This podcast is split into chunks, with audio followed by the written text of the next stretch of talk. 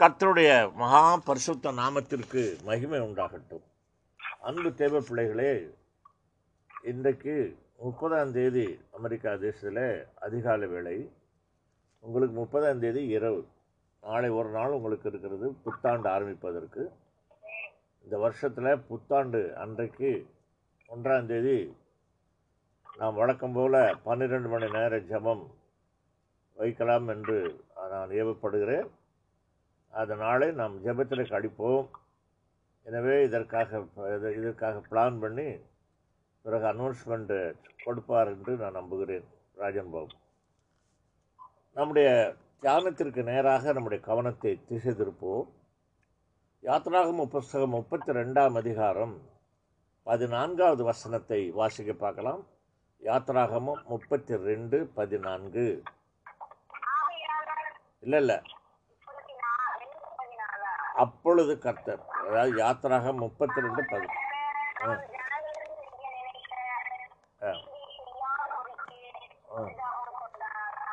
அப்பொழுது கர்த்தர் தன் ஜனங்களுக்கு செய்ய நினைத்த தீங்கு செய்யாதபடிக்கு பரிதாபம் கொண்டார் எனவே இத்தோடு என்ன செய்கிறது மோசையும் பிதாவாகிய தேவனும் பேசிக்கொண்ட சம்பாஷித்து கொண்ட அந்த சம்பவம் முடிபெற்று என்ன சார் பரிதாபம் கொண்டேன் என்று சொன்ன நிமித்தம் கீழே இறங்கி வருகிறான். பதினைந்து வசன பதினைந்திலிருந்து காண்கிற காட்சிகள் எல்லாம் பார்த்தால் அதிர்ச்சி அடைகிறான் காரணம் மோசை நினைத்ததை காட்டிலும் அவன் இறங்கி வந்தபோது அங்கே நிகழ்ந்து கொண்டிருக்கிற நிகழ்ச்சி அவ்வளோ ஒரு பயங்கரமான ஒரு நிகழ்ச்சியாக பாவத்திற்கு மேல் பாவம் செய்து அக்கிரமம் அங்கே நிறைந்து காணப்பட்டதை நாம் இந்த வசனங்கள் மூலமாக பதினைஞ்சாம் வசனத்திலிருந்து வாசிக்கும் பொழுது பின்பு மோசே மலையிலிருந்து இறங்கினான். சாட்சி பலகைகள் இரண்டும் அவன் கையில் இருந்தது. அந்த பலகைகள் இருபுறம் எழுதப்பட்டிருந்தது. அவைகள் அந்த பக்கத்தில் இந்த பக்கத்தில் எழுதப்பட்டிருந்தது. இப்படிதமாக நாம் பா- பார்த்து கொண்டே வருகிறோம். அப்படி பார்த்து வருகிறதான வேளையிலே அவன் பாளையத்துக்கு சமீபித்த போது அந்த கன்றுக்குட்டியை பத்தாம் வசனம் அந்த கன்றுக்குட்டியையும் நடனத்தையும் கண்டபோது மோசே கோபம் உண்டவனாக தன் கையில் இருந்த பலகைகளை மலையின் மேலே அடி அடியிலே எரிந்து உடைத்து போட்டான். அன்பு தேவ பிள்ளைகளே இதை எதை காட்டுகிறது? தேவன் நான் மன்ற இறக்கப்படுவேன் என்று சொல்லிவிட்டார். மனம் இறங்குகிறேன் என்று சொல்லி வாக்கு கொடுத்து விட்டார். அந்த வாக்கு பெற்று வருகிறான். வருகிற வேளையிலே இந்த வாக்குக்கு தகுதியற்றவர்களாக அவர்கள் இங்கே காணப்படுகிறார்கள். அவர்கள் இருந்த நிலை அவர்கள் இருந்த கோலம் எப்படி ஆதாமும் ஏவாளும் ஏதேன் தோட்டத்திலே நாங்கள் நிர்வாணிகளாக இருந்தோ நிற்கிறோ ஆகவே உம்மை பார்க்க முடியாது என்று சொல்லி கனியை புசித்த பிறகு சொன்னார்களோ அதே போல இங்கே இந்த பாவ மிகுதியினாலே அநேகர் என்ன செய்கிறார்கள்?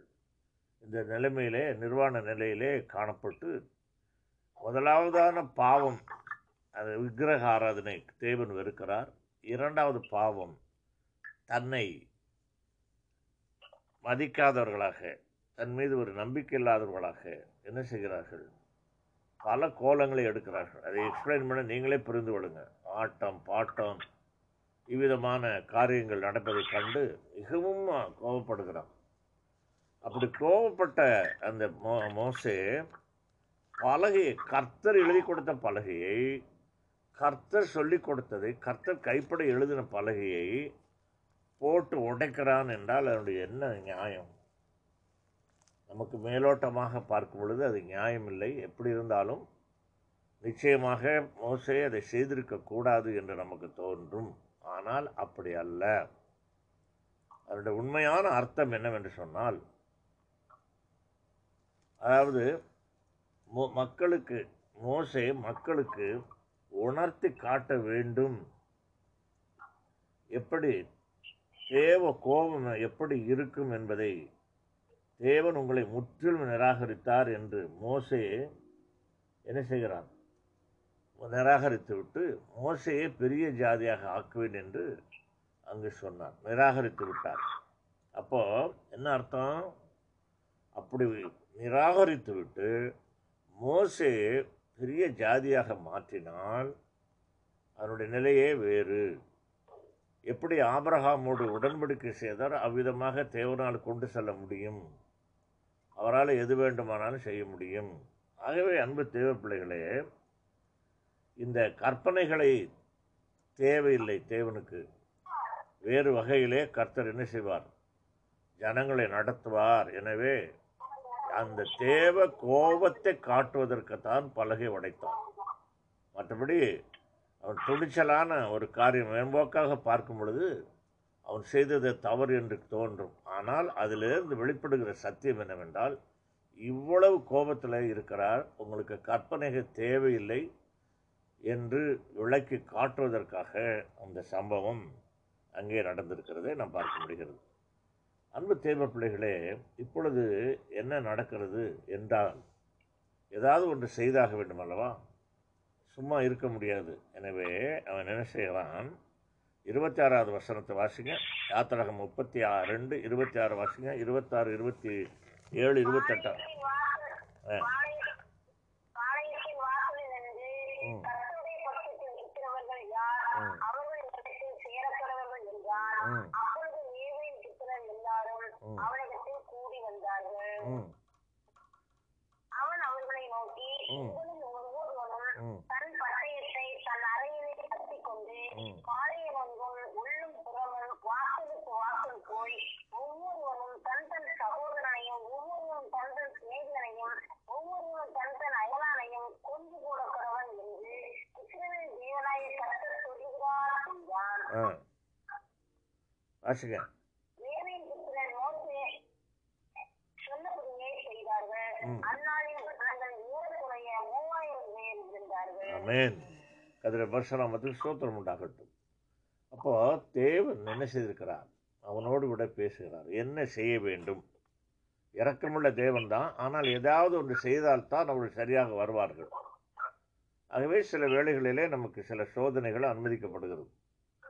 சில பாடுகள் தேவனுடைய அன்பை உணர்ந்து கொள்வதற்காகவே திராணிக்கு மேலாக சோதிக்காதபடிக்கு கர்த்தர் சில சோதனைகளை அனுப்பி அதை சீர் செய்ய அது பண்ணுகிறார். அவ்வளோதான் ஏன் இப்படி செய்கிறார்? ஒட்டுமொத்தமாக மன்னித்து விடலாமே என்றெல்லாம் நாம் சிந்திக்கக்கூடாது இது தேவ சித்தம் தேவ செயல். இதுபடியான ஒரு ஆப்ரேஷன் செய்ய வேண்டியது இருக்குது. இந்த ஆப்ரேஷனில் மூவாயிரம் பேர் விழுந்தார்கள். பாருங்க. தேவன் பட்சத்தில் நிற்கிறது யார் என்று சொல்லி அங்கே மோசே கேட்கிறான். அப்பொழுது யார் ஒரு குறுகிய ஒரு கொஞ்சம் பேர் தான் மோசையுடைய பக்கத்தில் வந்தார்கள். அவர்கள் தான் லேவியர்கள்.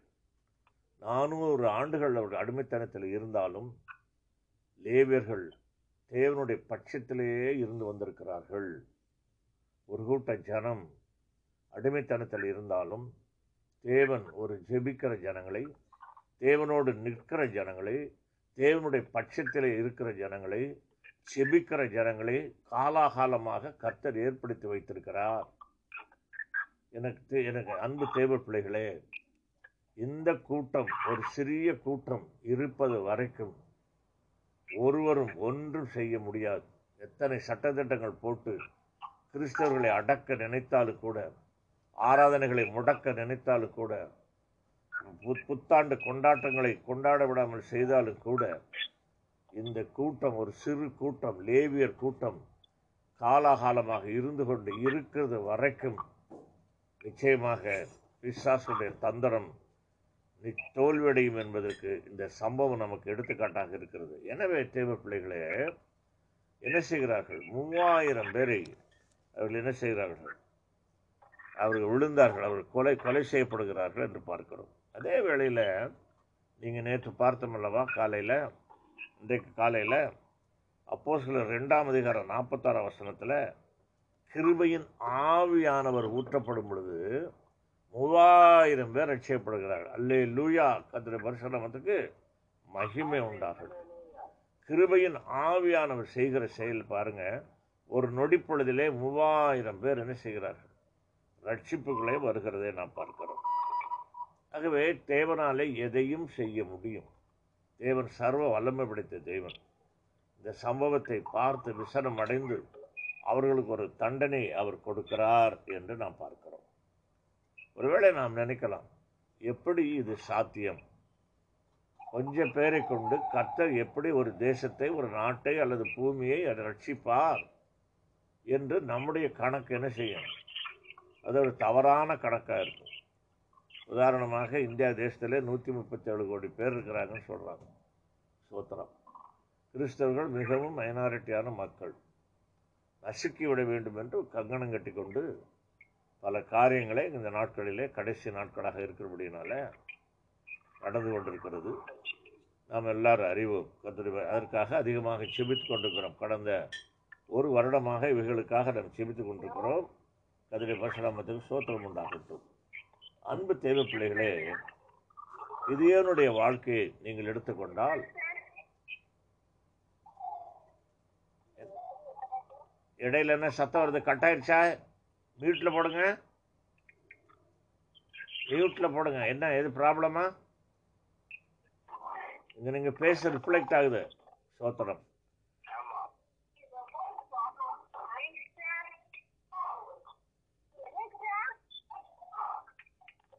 லைன்ல இருக்கேன் சார் லைன்ல இருக்கேன் எத்தனை சிஸ்டர் லைன்ல தான் லைன்ல தான் இருக்கேன் எதையும் பேசாதீங்க கேட்கலையா உங்களுக்கு ஏமா பேசிட்டு இருக்கு பேசுறது ஆ கேட்கலையா எங்களுக்கு நல்லா கேக்குதுங்க யாரு கேட்கல யாரு கேட்கல சொல்லுங்க யாரு கேட்கல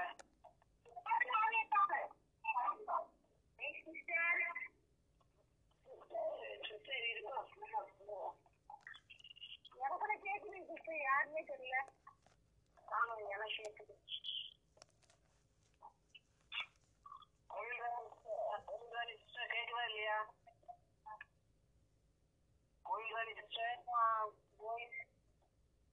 ஹலோ அவங்ககிட்ட கேக்குது சிஸ்டர் குரல் மாதிரி தான் தெரியுது. ஏன் என்னாச்சு? ஏதாவது ஹோல்டு கீழில் போட்டுக்க போறீங்க பாருங்க. கை கை பட்டுக்க போகுது. மியூட் கீட்டில் கை பட்டுக்க போகுது.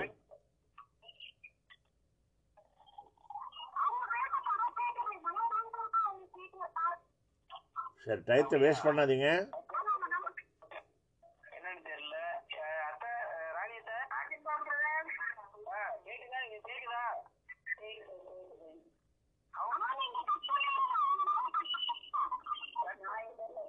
இல்ல சார் அத்தை அவ- அவங்க கோயில்ராணி சிஸ்டர் யாரு எடுத்திருக்குது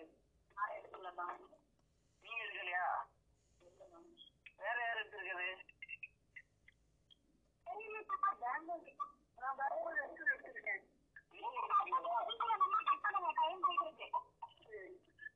கட் பண்ணிட்டு மறுபடியும் கூப்பிடுங்க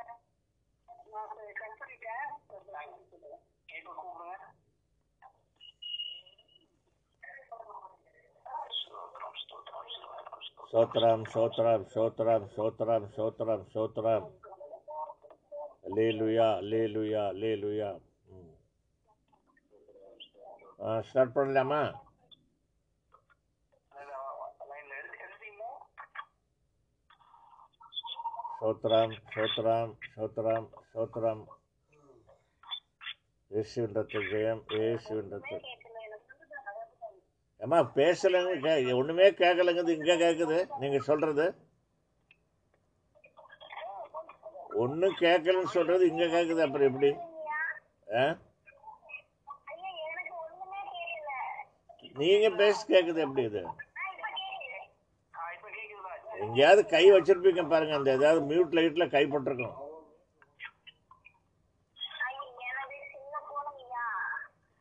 சரி சரி கவனமாக வைங்க கவனமாக வைங்க. சோத்திரம் கத்துடைய பரிசுராமக்கு சோத்திரம் உண்டாகட்டும். இப்போ இந்த நிகழ்ச்சியை நாம் எப்படி ஆராய்ந்து பார்க்க வேண்டும் என்றால் மோசே நாற்பது நாள் என்ன செய்கிறார்? ஆண்டருடைய ப பாத ப பர்வதத்திலே ஆண்டவருடைய பாதத்திலே காத்திருக்கிறார். அந்த நிகழ்ச்சி முடிகிறது. எல்லா வாக்குத்தத்தையும் பேசிவிட்டு கற்பலகைகளிலே கற்பனைகளை எழுதி கொடுத்து விட்டு கையில் கொடுத்து விட்டு அப்பொழுது தேவன் தன் அனந்த ஞானத்தினாலே கீழே நடக்கிற காரியத்தை குறித்து உணர்ந்து அதை குறித்து அவனோடு கூட பேசுகிறார். நீ கற்பனையை வாங்கிட்டு போகிற கீழே உன் ஜனங்க என்ன செய்கிறாங்க தெரியுமா என்று கேட்டு அதிர்ச்சி அடைகிறான். அதிர்ச்சி அடைந்து ஆண்டவரே அப்படி ஏதேனும் தவறு நடந்திருந்தால் நீங்கள் தயவாக மன்னிக்கணும் நீங்கள் மன உருக்கமுள்ளவங்க என்ற இரண்டு ஜெபத்தை அவன் செய்கிறதை நாம் பார்க்கிறோம். இரண்டு வசனங்களிலே அந்த ஜெபம் மத்தியெழுதின சுவிசேஷம் ஆறாம் அதிகாரம் லார்ட்ஸ் ப்ரேயருக்கு ஒரு அடித்தளமாக அந்த ஜெபம் அமைந்திருக்கிறத அந்த கண்டென்ட்டு ரெண்டுடைய ரெண்டுடைய கண்டென்ட் நீங்கள் பார்க்க முடியும் உங்களால். அதன் பிறகு சரி நான் கோ அவன் மன்னிக்க வேண்டும் என்று சொல்லிவிட்டு கீழே இறங்குகிறான். இறங்கி வருகிறதான வழியில் அவன் எதிர்பார்த்ததை காட்டிலும் விளைவுகள் நிகழ்ச்சிகள் நடந்து கொண்டிருக்கிற காரியங்கள் மிகவும் கொடு கொடூரமாக அது இருக்கிறதே துன்மார்க்கத்தனம் நிறைந்து காணப்படுவதை பார்த்தார். எதிர்பார்க்கவே இல்லை. மோசஸ் விரக்தி அடைந்தான் ஷாக்கானான் எனவே தன்னை தன் ஆண்டவர் தன் கைப்பட எழுதி கொடுத்த பலைகளை போட்டு உடைக்கிறான். இது நமக்கு ஒருவேளை இவ்வளோ காலம் புரியாமல் இருந்தது. ஏன் தேவன் கொடுத்ததை உடைக்க உடைப்பதற்கு யார் என்று எவ்வளோ கோபம் வந்தாலும் தேவன் கொடுத்ததை உடைக்க முடியுமா? உடைக்க முடியாது. ஆனால் செய்கிறான். எதற்காக? உங்களை நிராகரித்து விட்டார் தேவன். உங்கள் மீது கடும் கோபத்தில் இருக்கிறார். ஏனென்றால் இவர்கள் அழித்துவிட்டு மோசே உன்னை பெரிய ஜாதி ஆக்குவேன் அப்படி என்னை பெரிய ஜாதி ஆக்கினால் இந்த கற்பனைகள் கட்டளைகள் எதுவும் தேவனுக்கு தேவையில்லை. பிரமாணங்கள் தேவையில்லை. உடன்படிக்கை எப்படி? ஆபிரகாமோடு உடன்படிக்கை கால உடன்படிக்கை தானே செய்திருந்தார் ஆபிரகாமோடு? அப்ரஹாமுக்கு கற்பனை கொடுத்திருந்தாரா? இல்லை. இப்படி செய்ய முடியும் என்று சொல்லி அவன் சொல்லிவிட்டு இதற்கு ஏதாவது ஒரு நிவர்த்தி செய்து ஆக வேண்டும் என்று தேவன் சொன்னபடி அப்போ கூட அவன் என்ன செய்கிறான்? தேவனுடைய ஆலோசனையை கேட்கலாம் சொன்னபடி தான் ஒரு அறைகூவல் விடுக்கிறான். அந்த அறைகூவல் லேவியர் யார்? அதாவது தேவனுடைய பட்சத்தில் நிற்கக்கூடிய மக்கள் யார்? இன்றைக்கி எத்தனையோ பேர் உறங்கிக்கிட்டு இருக்கான். எவ்வளோ பேர் எத்தனையோ கோடிக்கணக்கான கிறிஸ்தவர்கள் இருக்கிறாங்க. ஆனால் செபிக்கிற கிறிஸ்தவர்கள் எவ்வளோ பேர்? கொஞ்சம் பேர் தான். பேரளவில் கிறிஸ்தவர்கள் இருக்கிறார்கள். அது நமக்கு நன்றாக தெரியும். எனவே தேவனுடைய பட்சத்தில் இருக்கிறது யார் என்று கேட்ட பொழுது லேவியர் என்ன செய்கிறார்கள்? வருகிறார்கள். நான் ஏற்கனவே சொன்னேன் நானூறு ஆண்டுகள் அடிமைத்தனத்தில் இருந்தாலும் கூட இவர்கள் என்ன செய்கிறார்கள்? லேவியர்கள் தேவனுடைய பட்சத்திலேயே நின்று கொண்டு வந்திருக்கிறார்கள். அப்படி நில்லாமல் முன்னால் வர முடியாது. தேவனுடைய பட்சத்தில் திடீரென்று வர முடியாது. அப்படியானால் காலா காலங்களிலே தேவனை தேடுகிற மக்களை செபிக்கிற மக்களை கர்த்தர் ஏற்படுத்தி வைத்திருக்கிறார். இன்றைக்கு உலகம் இவ்வளவாவது கெட்டுப்போகாமல் இருப்பதற்கு காரணம் ஜெபந்தான். எங்கேயோ ஒரு மூலையில் நம்ம அறியாத இந்த நீண்ட ஜெபம் பண்ணி டிவியில் வர்றாங்க டிவியில் ஜெபம் பண்ணுறது இருபத்தி நாலு ஓகே அதெல்லாம் சரி நான் அதை குறை சொல்லவில்லை. ஆனால் இடங்கைக்கு வலங்கைக்கும் வித்தியாசம் தெரியாத எத்தனையோ பாமர மக்களை செபிக்கிற ஜனங்களாக குடிசையிலிருந்து செபித்து கொண்டிருக்கிறார்கள்.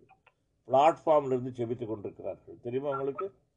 சென்னையிலே பிளாட்ஃபார்மில் ஆடி பாடுகிற மக்கள் இயேசுவை தொழுது கொள்கிற மக்கள் இருக்கிறார்கள். ஸ்லம்மில் இருக்கிறாங்க. குடிசை பகுதியில் இருக்கிறாங்க. இப்படியாக காலா காலமாக கர்த்தர் நமக்கென்று ஏற்படுத்தி வைத்த இந்த லேவியரை போலதான் கிதியோனின் பட்டய ஐக்கியம் நமக்கு ஆரம்பிக்கப்பட்டது என்பதை நீங்கள் உணர்ந்து கொண்டு ஜபத்திற்கு எவ்வளவு முக்கியத்துவம் கொடுக்க வேண்டும் என்பதை நீங்கள் அறிய வேண்டும். அப்படியானால் இந்த லேபியர் கொஞ்சம் பேர் தான் நின்றுப்பாங்க இல்லையா? சோத்திரம். எவ்வளோ பேர் இருந்தாங்க? முப்பது லட்சம் ஜனம் இருந்துச்சு. லேபர் எவ்வளோ இருந்திருப்பாங்க? கொஞ்சம் பேர் இருந்திருப்பாங்க இல்லையா? பன்னிரெண்டு கோத்திரத்தில் கொஞ்சம் பேர் இருந்திருப்பாங்க. அந்த கொஞ்சம் பேரில் லேவியரில் ஆசாரித்த ஊழியம் செய்கிற அதாவது தன்னை வேறு பிரித்து தேவனுக்கு அந்த வைராக்கியம் வாழுகிற மக்கள் கொஞ்சம் இருந்திருப்பாங்க அவ்வளோதான் அப்போ இந்த கொஞ்ச பேரை வைத்து கர்த்தர் என்னெல்லாம் செய்வார் என்பதற்கு கிதியனுடைய வாழ்க்கை நமக்கு ஒரு எடுத்துக்காட்டாக இருக்கிறது இல்லையா? இவனுடைய வாழ்க்கையில் என்ன செய்கிறார்? மீதியானருக்கு பயந்து போய் அவர்கள் வாழ்ந்துகிறார்கள். அப்போது ஆண்டவராகிய தேவன் கிதியனிடத்தில் வந்து நீ உன்னை நான் தெரிந்தெடுத்தேன் நீ மேற்கொள்ளப் போகிறாய் என்று அவர் சொல்லு சொல்லுகிறார். நான் எப்படி செய்வேன் என்று அவனுக்கு கேட்கிறார். எல்லா காரியமும் உங்களுக்கு ஏற்கனவே தெரியும். நீங்கள் படித்திருப்பீங்க. ரெண்டு டெஸ்ட் வைக்கிறான். அந்த டெஸ்ட்டில் கூட கர்த்தர் அவன் காண்பிக்கிறார். அதன் பிறகு ஒரு அறைகூவல் விடுக்கிறான். இது ஏன் ஒரு அறைகூவல். இவ்விதமாக என் பின்னே வருவது யார்? தேவனுடைய பட்சத்தில் நிற்பதற்கு தேவ மக்களை மீட்டெடுப்பதற்கு யார் என் பக்கத்தில் நிற்பார்கள்? என்று சொன்ன பொழுது பத்தாயிரம் பேர் சேர்ந்தார்கள். இல்லையா? நியாயாதிபதிகள் புஸ்தகத்தில் நீங்கள் வாசித்து பார்க்கலாம். ஏழாம் அதிகாரம் நியாயாதிபதிகள் புஸ்தகம் ஏழாம் அதிகாரத்தில் ஸ்தோத்திரம். ரெண்டுலேருந்து ஏழு வரைக்கும் வாசிங்க சில வசனங்களை வாசிங்க. நீங்கள் முக்கியமாக அந்த வருஷ கடைசியில் புரிந்து கொள்ள வேண்டிய சத்தியம்.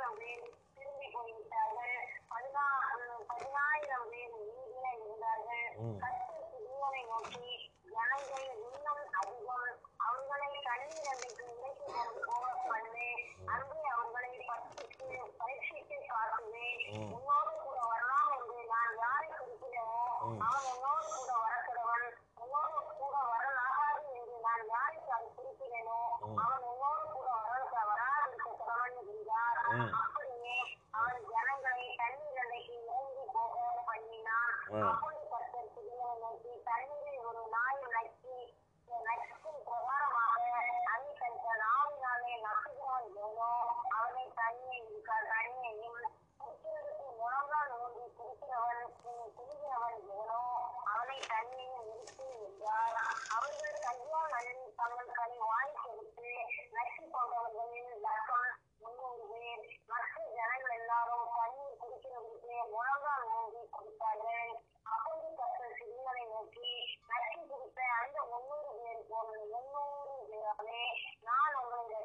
போதும். ஆ போதும். சோத்திரம் ஆ பாருங்க. என்ன சொல்லுகிறார்? பத்தாயிரம் பேர் சேர்ந்தாங்க. இப்போ ஆண்டவர் சொல்லுகிறார் எனக்கு இது தேவையில்லை. பத்தாயிரம் பேர் தேவையில்லை. நான் செய்யப்போகிற அற்புதத்திற்கு மீதியானவர்களை நான் முறியடிப்பதற்கு எனக்கு பத்தாயிரம் அவசியம் இல்லை. ஆகவே நீ என்ன செய்ய? பயப்படுகிறோம் ஓடிப்போன்னு சொல்லிடு என்று சொன்ன மாத்திரத்தில் கிட்டத்தட்ட ஏராளமான பேர் என்ன செய்கிறாங்க ஓடி போயிடுறாங்க ஒரு கொஞ்சம் பேர் மீ மீதியாகிறாங்க. அந்த கொஞ்சம் பேர்லையும் கூட இதுவும் எனக்கு அதிகம். இதில் ஒரு டெஸ்ட் வை. இந்த டெஸ்ட்டு வைத்து இதில் எனக்கு செலக்ட் பண்ணு என்று சொல்லி அதில் ஒரு டெஸ்ட் வைக்கிறார். இப்போ என்ன? அந்த ஓடிப்போனவர்களை தவிர மற்றவரிடத்தில் ஒரு ஒரு ஒரு என்னென்ன கொடுக்கப்படுகிறது? இரண்டு கைகளிலும் சில யுத்த பொருட்களை கொடுக்கப்படும். யுத்தம் செய்வதற்கு தேவையான வச்சுக்கோங்களேன் யுத்த தளவாடங்கள் இரண்டு கைகளிலும் இருக்கிறது. சூத்திரம்.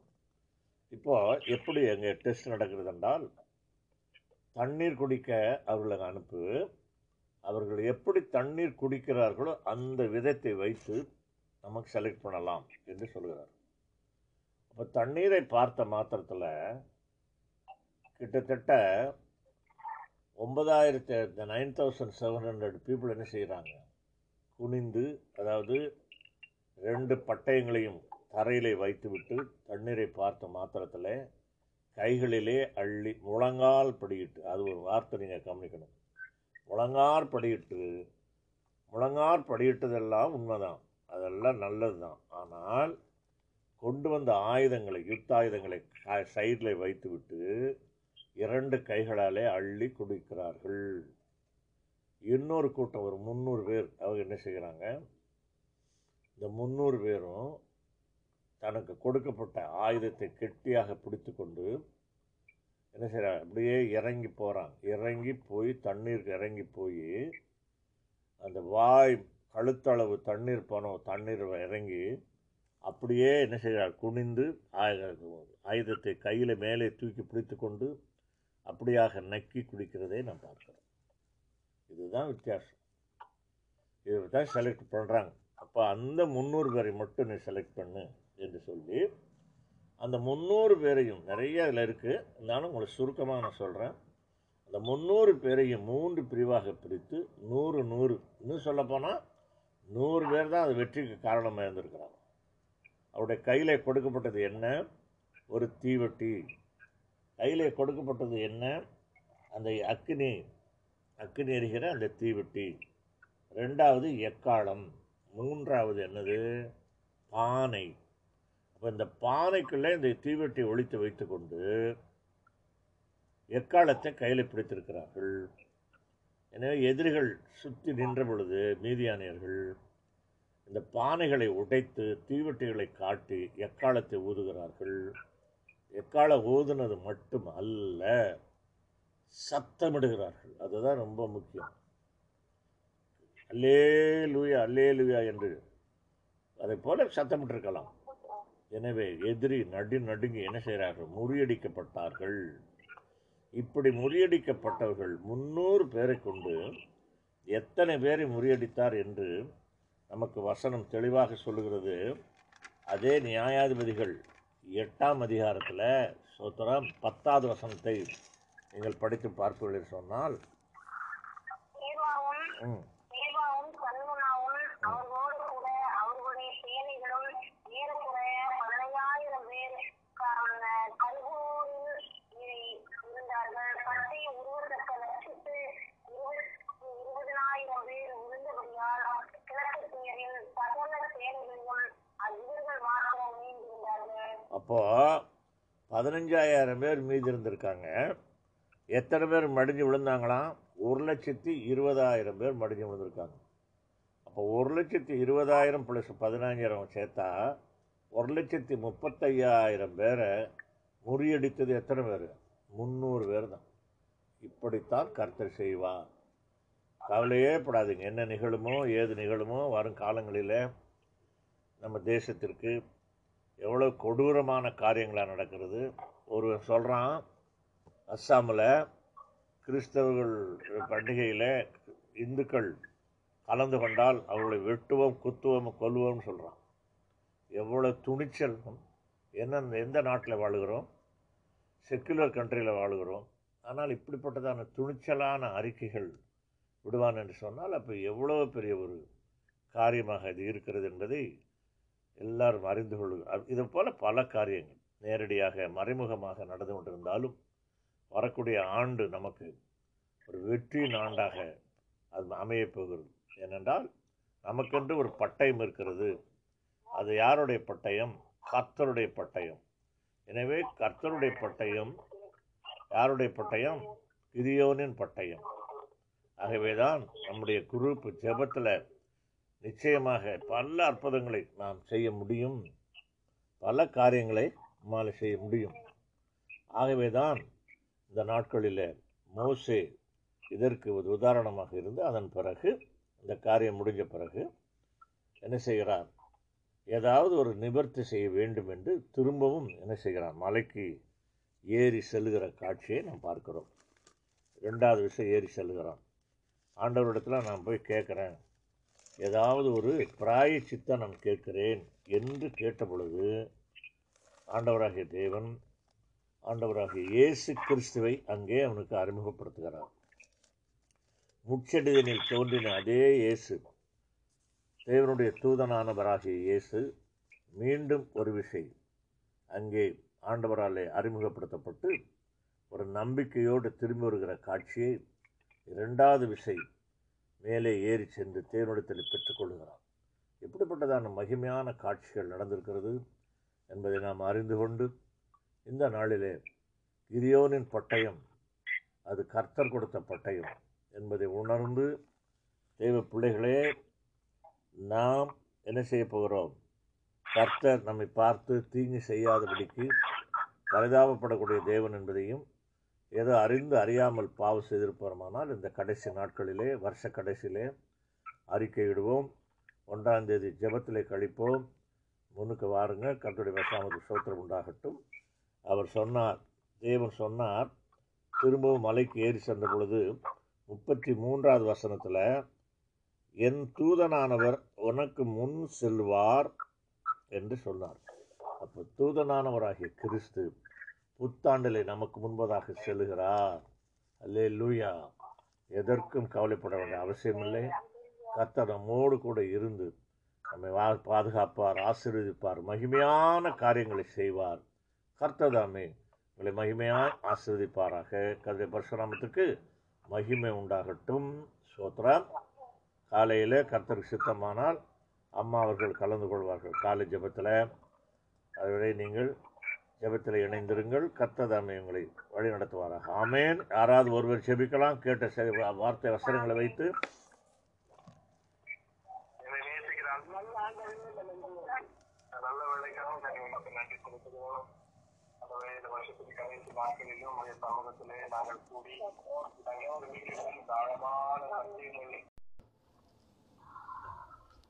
சொல்லணும். கர்த்தருக்கு ஸ்தோத்திரம். கர்த்தர். இயேசு கிறிஸ்துவின் இனிய நாம் இதில் பண்ணணும் இயேசு கிறிஸ்துவின் இனிய நாமத்தில் உங்கள் அனைவரையும் வரவேற்கிறோம். இந்த கான்ஃபரன்ஸ் காலுக்கு வரும்படியாய் கர்த்தர் கிருபை செய்த காய் ஸ்தோத்திரம் இப்பொழுதும் நான் உங்களுக்கு புத்தாண்டு வாழ்த்துதலை நான் உங்களுக்கு அறிவித்துக் கொள்கிறேன். இயேசு கிறிஸ்துவின் இனிய நாமத்தினாலே எங்களுடைய புத்தாண்டு வாழ்த்துதல்களை தெரிவிக்கிறேன். இப்பொழுதும் ஒரு பாடலை கேட்போம். அந்த வேத வசனத்தை கேட்பதற்கு முன்பாக ஒரு பாடலை பாடுகிறேன். இதில் பாடவா?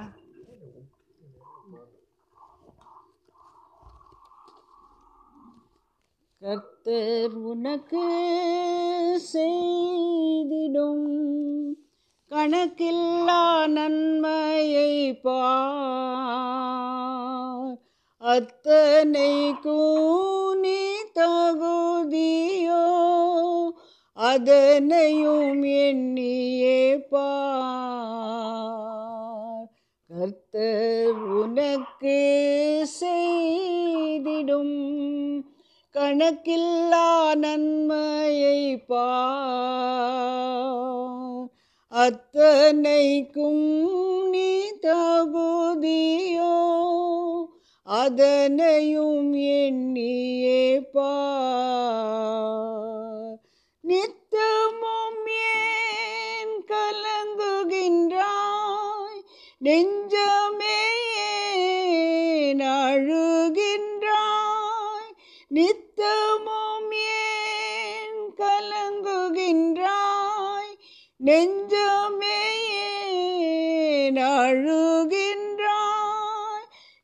எத்தனை பாரம் என்கின்றாயோ?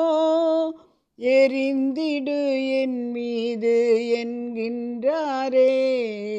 எத்தனை பாரம் என்கின்றாயோ? எரிந்திடு என் மீது என்கின்றாரே. கர்த்தர் உனக்கு செய்திடும். கணக்கில்லா நன்மையை பார். அத்தனைக்கும் நீ தகுதியோ அதனையும் எண்ணியே பார். எத்தனை நாள் காத்திருப்பேன் என்று சோர்வடையாதே. ஏற்ற ஓர் நாளில் உதவி செய்வார். ஏமாற்றுவார் என்று எண்ணிடாதே. எத்தனை நாள் காத்திருப்பேன் என்று சோர்வடையாதே. ஏற்ற ஓர் நாளில் உதவி செய்வார். ஏமாற்றுவாரென்று எண்ணிடாதே. நித்தமும் ஏன் கலங்குகின்றாய்? நெஞ்சமே ஏன் அழுகின்றாய்? நித்தமும் ஏன் கலங்குகின்றாய்? நெஞ்சமே ஏன் அழுகின்றாய் எத்தனை பாரம் என்கின்றாயோ? எரிந்திடு என் மீது என்கின்றாரே. எத்தனை பாரம் என்கின்றாயோ? எரிந்திடு என் மீது என்கின்றாரே. கர்த்தர் உனக்கு செய்திடும். கணக்கில்லா நன்மையை பார். அத்தனைக்கும் நீ தகுதியோ? அதனையும் எண்ணியே பார். ஆமென். கர்த்தருடைய பரிசுத்த நாமத்திற்கு மகிமை உண்டாகட்டும். ஸ்தோத்திரம் அன்பு தேவ பிள்ளைகளே இந்த வருடம் புத்தாண்டிலே இரண்டாம் நாளிலே உங்கள் அனைவரையும் ஃபோன் கான்ஃபரன்ஸ் மூலமாக குடும்பமாக சந்தித்து வாழ்த்துதலை சொல்ல ஆசீர்வதிக்க பிதா குமாரன் பிரசுத்தாவின் நாமத்தில் தேவன் பாராட்டின கிருமிகளுக்கு சோத்திர செலுத்தி வந்த ஒவ்வொரு பிள்ளைகளையும் தனித்தனியாய் பேர் பேராக ஆசீர்வதிப்பாராக. அருமையான கிரேஸ் சேச்சி திருப்பூர் அவருடைய கணவனுக்காக நீங்கள் செபித்துக் கொள்ளுங்கள் தனிப்பட்ட ஜெபங்களிலே ஆகவே இன்னும் பல காரியங்கள் நம் ஜெபத்தில் நான் வைக்க வேண்டியது இருக்கிறது இந்த வருஷம் பலத்து கிரிகளை கர்த்தர் செய்வாராக. எழுந்து நடந்து பிரகாசிக்க செய்யப்போகிறார் ஒவ்வொருவரையும். அன்பு தேவ பிள்ளைகளே இரவுதோறும் நாம் ஆராய்ச்சி செய்கிறதான அந்த வேத பகுதியிலே நேற்றைய தினத்திலே யாத்ராகமம் முப்பத்தி மூன்றாம் அதிகாரத்தில் மூன்று காரியங்களை நாம் பார்த்தோம். நீங்கள் புறப்பட்டு போங்கள். ஒன்று இரண்டாவது பாதுகாப்பேன். என் தூதனை அனுப்பி பாதுகாப்பேன். மூன்றாவது என் சமூகம் உனக்கு முன்பாக செல்லும் என்று வாக்கு கொடுத்தார். அதன் பிறகு நடந்த காரியங்கள் நம் அனைவருக்கும் தெரியும். எப்படியானாலும் அவர்கள் செய்த தவறை அவர் மன்னித்து விட்டாலும் திரும்பவும் என்ன செய்கிறார்? முப்பத்தி நான்காவது அதிகாரத்தில் யாத்திராக முப்பத்தி நான்கு ஒன்று முதல் நான்கு வசனங்கள் வாசித்து பார்க்கும் பொழுது மற்ற அதிகாரம் இந்த அதிகாரம் முழுவதும் நாம் வாசிக்கும் பொழுது ஒரு ஆறு காரியங்களை நாம் இதில் புரிந்து கொள்ள வேண்டும். எந்த ஒரு பைபிள் காலேஜிலையும் எந்த ஒரு டீச்சிங்லேயும் இப்படிப்பட்டதான காரியங்களை வ- ஒவ்வொரு அதிகாரமாக எடுத்து போதிக்க மாட்டார்கள். ஆனால் எனவே நீங்கள் எதற்காக சொல்கிறேன் என்றால் தயவு செய்து கவனமாக கேட்டு குறிப்பெழுதி கொண்டு பயன்பெறுங்கள். ஏதோ கேட்டோம் விட்டுவிட்டோம் என்று இல்லாதபடிக்கு என்னென்னால் இப்படிப்பட்ட டீச்சிங்ஸ் நமக்கு மிகுந்த அபூர்வம். இன்னும் ஏராளமாக நம்ம படிக்க வேண்டியது இருக்கிறது இப்பொழுதுதான் ஆரம்பித்து போய் கொண்டிருக்கிறது. அன்பு தேவ பிள்ளைகளே ஒரு ஆறு காரியம் இந்த அதிகாரத்தில் சொல்லப்பட்டிருக்கிறது. அது என்னவென்றால் உடன்படிக்கையை புதுப்பிக்கிறார். முதலாவது பார்த்திங்கன்னா ஏனென்றால் அந்த உடன்படிக்கையை கேன்சல் ஆகிவிட்டது. அவருடைய மீறுதல் நிமித்தம் அக்கிரமித்த நிமித்தம் இஸ்ரவேலர்களுடைய அக்கிரமத்தை நிமித்தம் அந்த உடன்படிக்கை கேன்சல் ஆகி ஒரு புதிய காரியத்தை எப்படி நாம் புத்தாண்டை தொடங்குகிறோம்?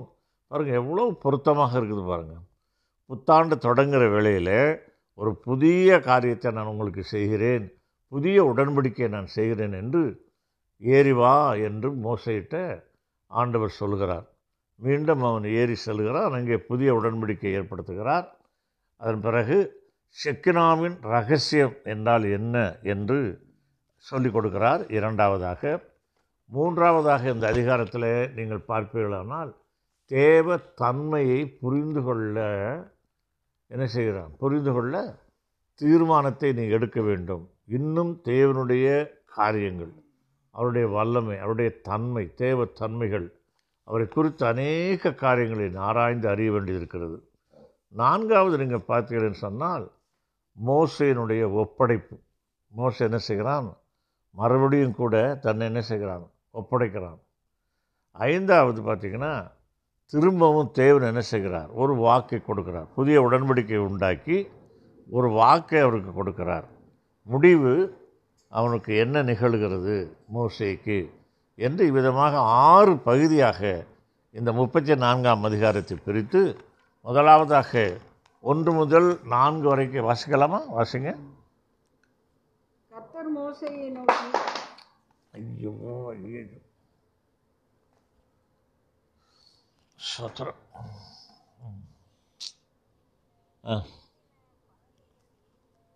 அவங்க வாசிக்கிறாங்க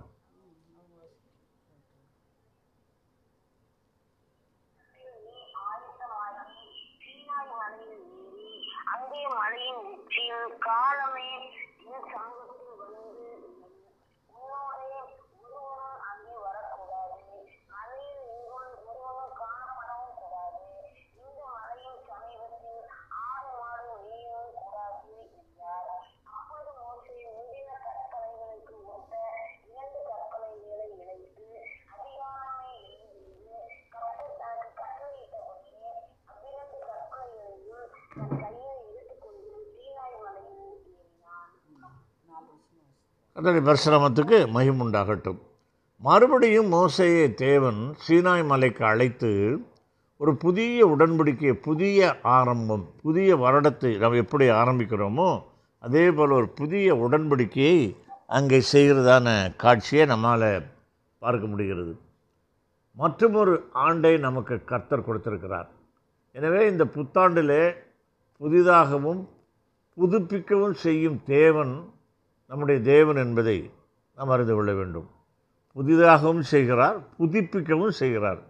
புதுப்பிக்கிறதுனா என்ன? ரெஸ்டோரேஷன் பண்ணுறது திரும்பவும் ஒரு உடன்படிக்கை உண்டாக்குறது இழந்து போனதை எல்லாவற்றையும் திரும்ப கொடுப்பது ரெஸ்டோரேஷன் ஸோ இந்த ஆண்டு இயர் ஆஃப் ரெஸ்டோரேஷனாக இருக்க போகிறது. அது மட்டுமல்ல என்ன செய்ய மூன்று காரியத்தை இந்த வசனத்தில் நான் வாசிக்கிறோம்.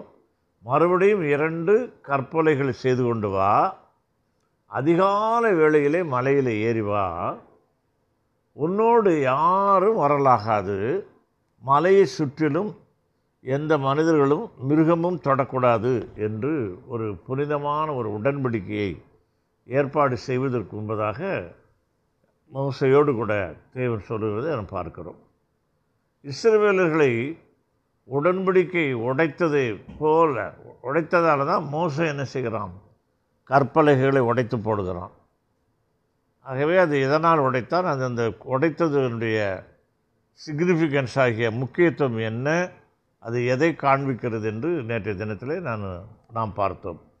அடுத்து நீங்கள் யாத்திராகம் முப்பத்தி நான்கு ஐந்து ஆறு வசனங்களை வாசித்து பார்ப்பது என்று சொன்னால் செக்கினாவின் மகிமை. வாசிங்க ஐந்து ஐந்து முப்பத்தி நான்கு ஐந்து வாசிங்க.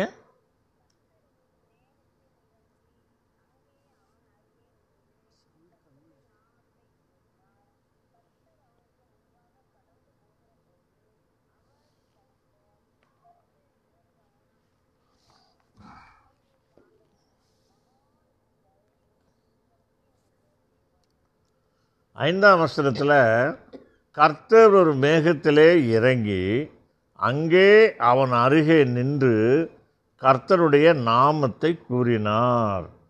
கர்த்தர் அவனுக்கு முன்பாக கடந்து போகிற போது அவர் கர்த்தர் கர்த்தர் இரக்கமும் கிருபையும் நீடிய சாந்தமும் மகா தயையும் சத்தியமும் உள்ள தேவன். இந்த இரண்டு வசனங்களில் இரண்டு காரியங்கள் காணப்படுகிறது. ஒன்று ஒரு மேகத்தில் இறங்கினார். அது எபிரேய பாஷையிலே நீங்கள் பார்ப்பீர்கள் என்று சொன்னால் அந்த மேகத்திற்கு ஷெக்கினா என்று எழுதப்பட்டிருக்கு ஷெக்கினாவை குறித்து நமக்கு தெரியும். ஷெக்கினாவின் மகிமை என்று தெரியும். ஏனென்றால் ஷெக்கினாவின் மகிமை ஆரம்ப காலத்திலிருந்து இறுதி வரைக்கும் வேதத்திலே இது காணப்படுகிறது. இப்போ ஷெக்கினாவின் மகிமை மலையை மூ மூடி இருந்தது என்று யாத்ராகமம் பத்தொம்போதிலே ஏற்கனவே பதினாறாம் வசனத்தில் அந்த ஷெக்னா மகிமை மலையை மூடி இருந்தது. திரும்பவும் என்ன செய்கிறார்? அந்த மகிமை ஷெக்னா மகிமையை மோசைக்கு காட்டுகிறார். அடுத்து நீங்கள் பார்ப்பீங்கன்னு சொன்னால் அதே யாத்ராகமம் பதிமூன்றாம் அதிகாரம் இருபத்தி ஒன்று இருபத்தி மூணு மூணு வரைக்கும் வாசிக்கும் பொழுது இஸ்ரேல் புத்திரரோடு இந்த ஷெக்கனா மகிமை சென்றது. பகலிலே மேகஸ்தம்பம் இரவிலே அக்னிஸ்தம்பமாக இந்த செக்கனா மகிமை சென்றது.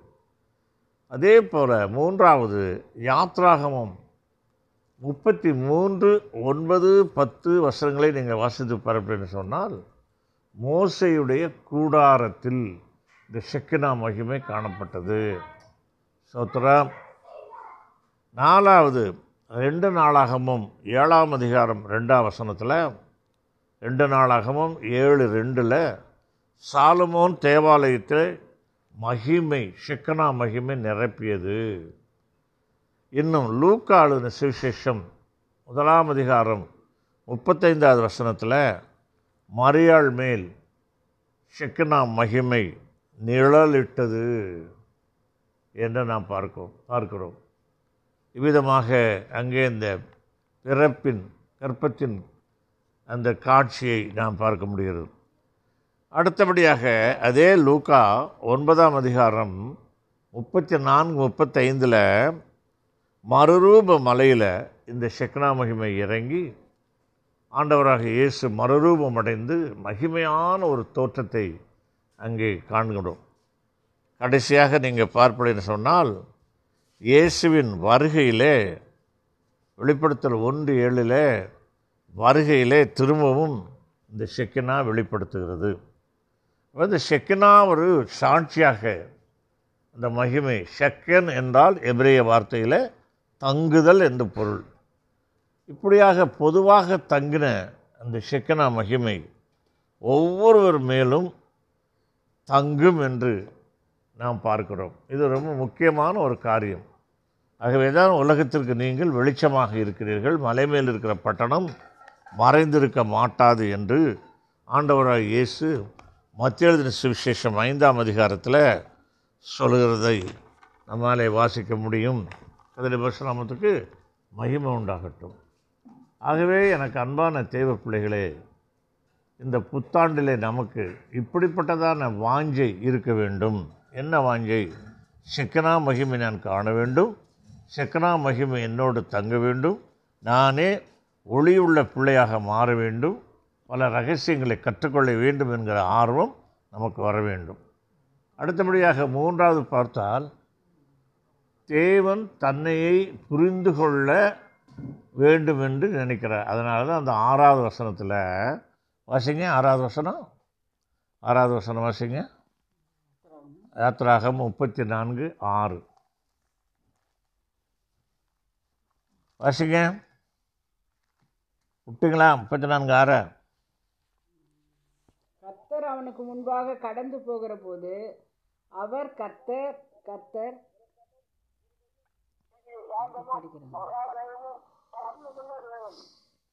பாருங்க மறுபடியும் படிங்க. கர்த்தர் அவனுக்கு முன்பாக கடந்து போகிற இருங்க இருங்க படிக்கட்டும் அம்மா ஆ. கர்த்தர் அவனுக்கு முன்பாக கடந்து போகிற போது அவர் கர்த்தர் கர்த்தர் இரக்கமும் கிருபையும் நீடிய சாந்தமும் மகா தயையும் சத்தியமும் உள்ள தேவன். பாருங்க பாருங்கள் இங்கே ஒரு வினோதமான ஒரு வார்த்தை இல்லையா?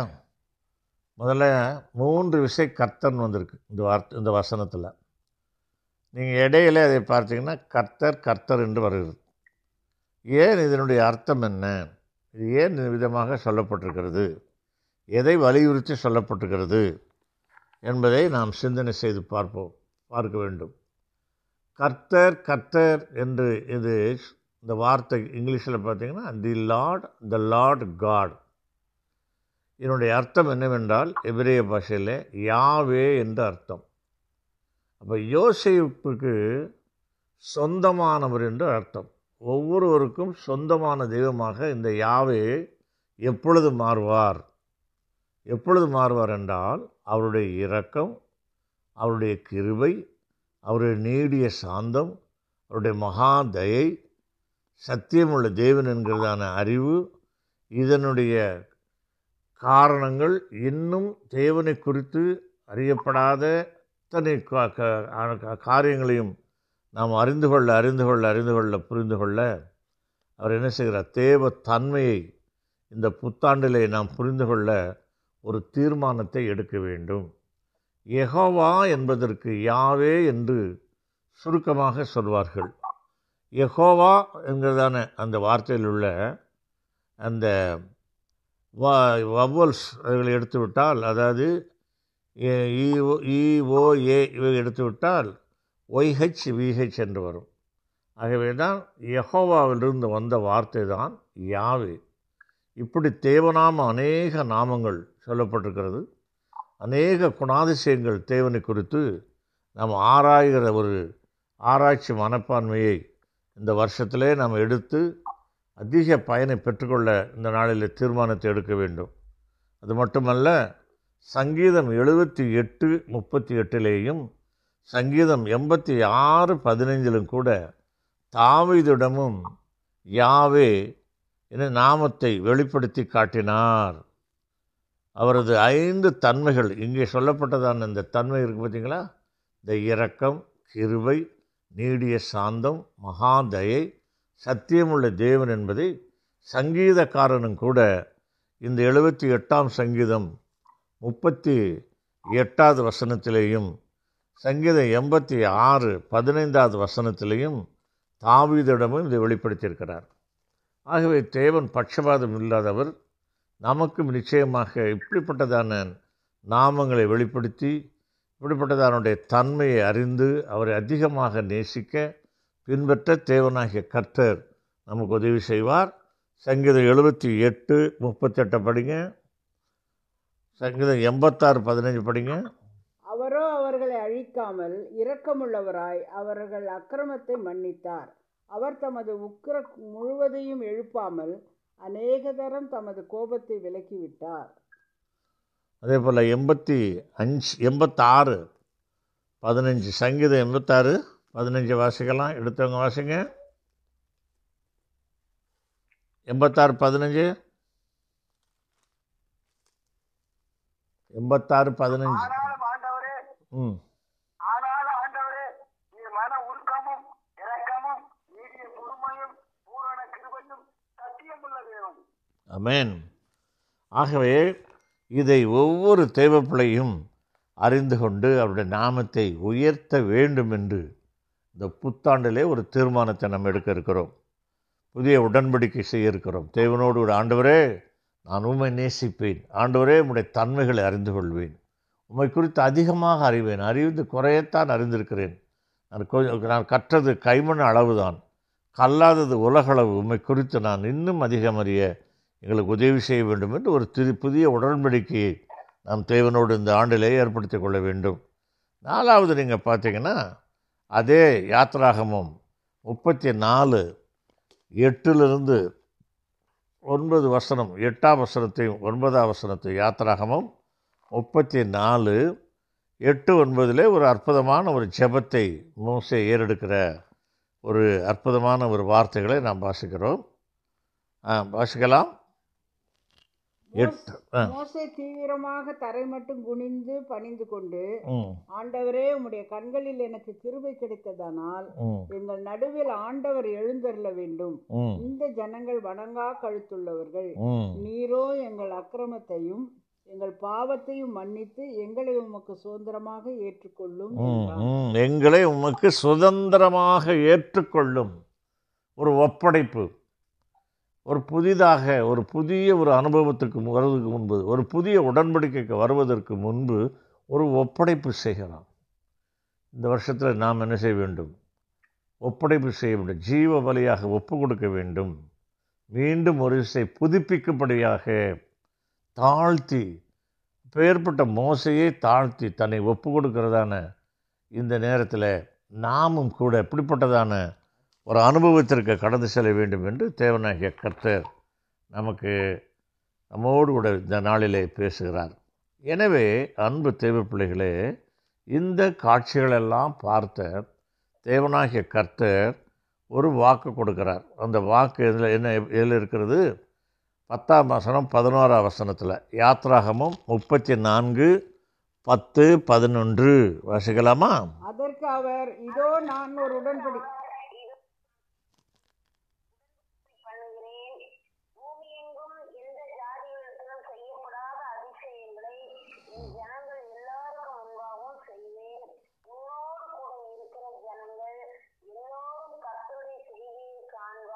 அமேன்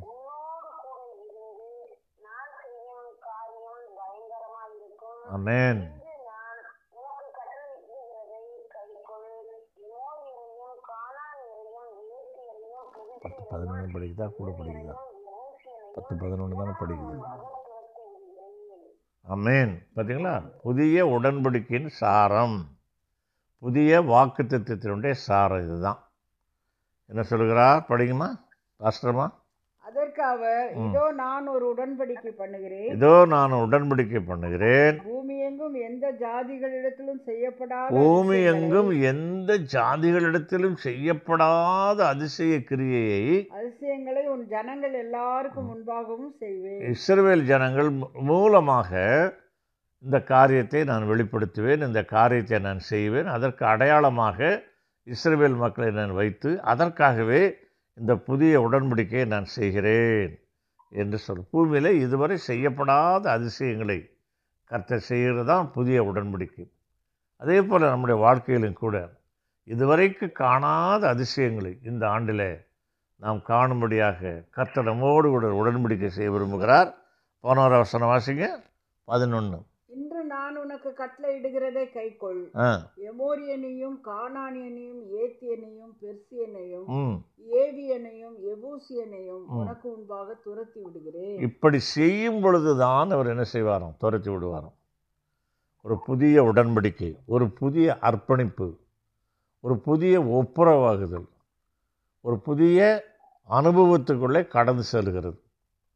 எனக்கு எவ்வளோ எக்ஸ்பீரியன்ஸ் இருக்குது எனக்கு எவ்வளோ அனுபவம் இருக்குது என்பது அல்ல. மோசையே ஒரு புதிய உடன்படிக்கைகள் கடந்து செல்கிறார். அப்போ புதிய உடன்படிக்கைகள் கடந்து செல்லும் பொழுது எதிரிகளிடத்திலிருந்து நம்மை தப்புவிக்கிறார். அதுதான் நாம் அதில் வாசிக்கணும். அது மட்டுமல்ல பூமியிலே நடந்திராத இதுவரை நாம் எதிர்பாராது இருந்த அத்தனை காரியங்களும் நமக்காக நடந்தேறும் என்று ஒரு உடன்படிக்கை செய்கிற தேவன். எனவே முப்பத்தி நான்காம் அதிகாரம் யாத்ராகம புஸ்தகத்தில் புத்தாண்டு நம்ம ஆரம்பிக்கிறதான இந்த வேளையில்? நமக்கு எவ்வளவு ஒரு பொருத்தமான ஒரு வேத பகுதியாக இருக்கிறது என்பதை நாம் அறிந்து கர்த்தரை ஸ்தோத்தரித்து இறுதியாக அதே முப்பத்தி நான்கு இருபத்தி ஒம்போதுலேருந்து சில வசனங்களை நாம் வாசிப்போம். அதை வாசித்து முடிக்கப் போகிறோம். இதில் என்ன? இந்த வசனத்தின் மூலம் நாம் பார்க்கிறது என்னவென்றால் மோசே இறங்கி வரும் பொழுது இவைகளெல்லாம் பெற்றுக்கொண்டு கற்பனை பலகைகளை பெற்றுக்கொண்டு வரும்பொழுது அவனுடைய முகம் என்ன செய்கிறது பிரகாசமாக இருந்திருக்கு யாரும் அவர் முகத்தை நேரடியாக பார்க்கக்கூடாத அளவிற்கு அப்போ முகத்தை மூடிக்கொள்ள வேண்டிய ஒரு சூழ்நிலை. ஏன்னா யாராலையும் பார்க்க முடியவில்லை. அப்போது இப்படிப்பட்டதான ஒரு அனுபவத்திற்குள் மோசை கடந்து செல்லும் பொழுது செக்கனா மகிமை அவர் மீது வந்து தங்கினது என்பதை நாம் இந்த இறுதி பகுதியிலே பார்க்கிறோம். எனவே அன்பு தேவ பிள்ளைகளே நீங்கள் படித்து கொள்ளுங்க. முப்பத்தி நாலாம் அந்த அதிகாரத்தில் அந்த இறுதியாக நாம் பார்க்கும் பொழுது முப்பத்தஞ்சில் பார்த்தீங்களா முப்பத்தஞ்சில் தான் அந்த முகத்தை மூடிக்கணும் வாசிங்க. முப்பத்தஞ்சை வாசித்து நாம் முடிக்க போகிறோம். வாசிக்கலாம். இஸ்ரவேல் புத்திரர் அவன் முகம் பிரகாசித்திருப்பதை கண்டார்கள். ம். மோசே அவரோட பேசும்படிக்கு உள்ளே பிரவேசிக்கும் வரைக்கும் முக்காட்டை திரும்ப தன் முகத்தின் மேல் போட்டுக் கொள்ளுவான் ஆமேன். அன்பு தேவை பிள்ளைகளே இப்படிப்பட்டதான அனுபவத்திற்குள் கர்த்தர் நம்ம வழி நடத்துவார் உதவி செய்வார். நிச்சயமாக செக்கனா மகிமை நம்மீது வந்து இறங்கும். இவர்களெல்லாம் அறிந்து ஏதோ ஒரு நாலேஜுக்காக வேத அறிவுக்காக இல்லாதபடிக்கு நாம் ப்ராக்டிக்கலாக செய்யும் பொழுது கர்த்தர் மகிமையான காரியங்களை செய்து வழிநடத்துவார். கர்த்தர் தாமே உங்களை ஆஸ்வதிப்பாராக God bless you thank you யாராவது ஒருவர் செபித்து முடிக்கலாம். செபிக்கலாம்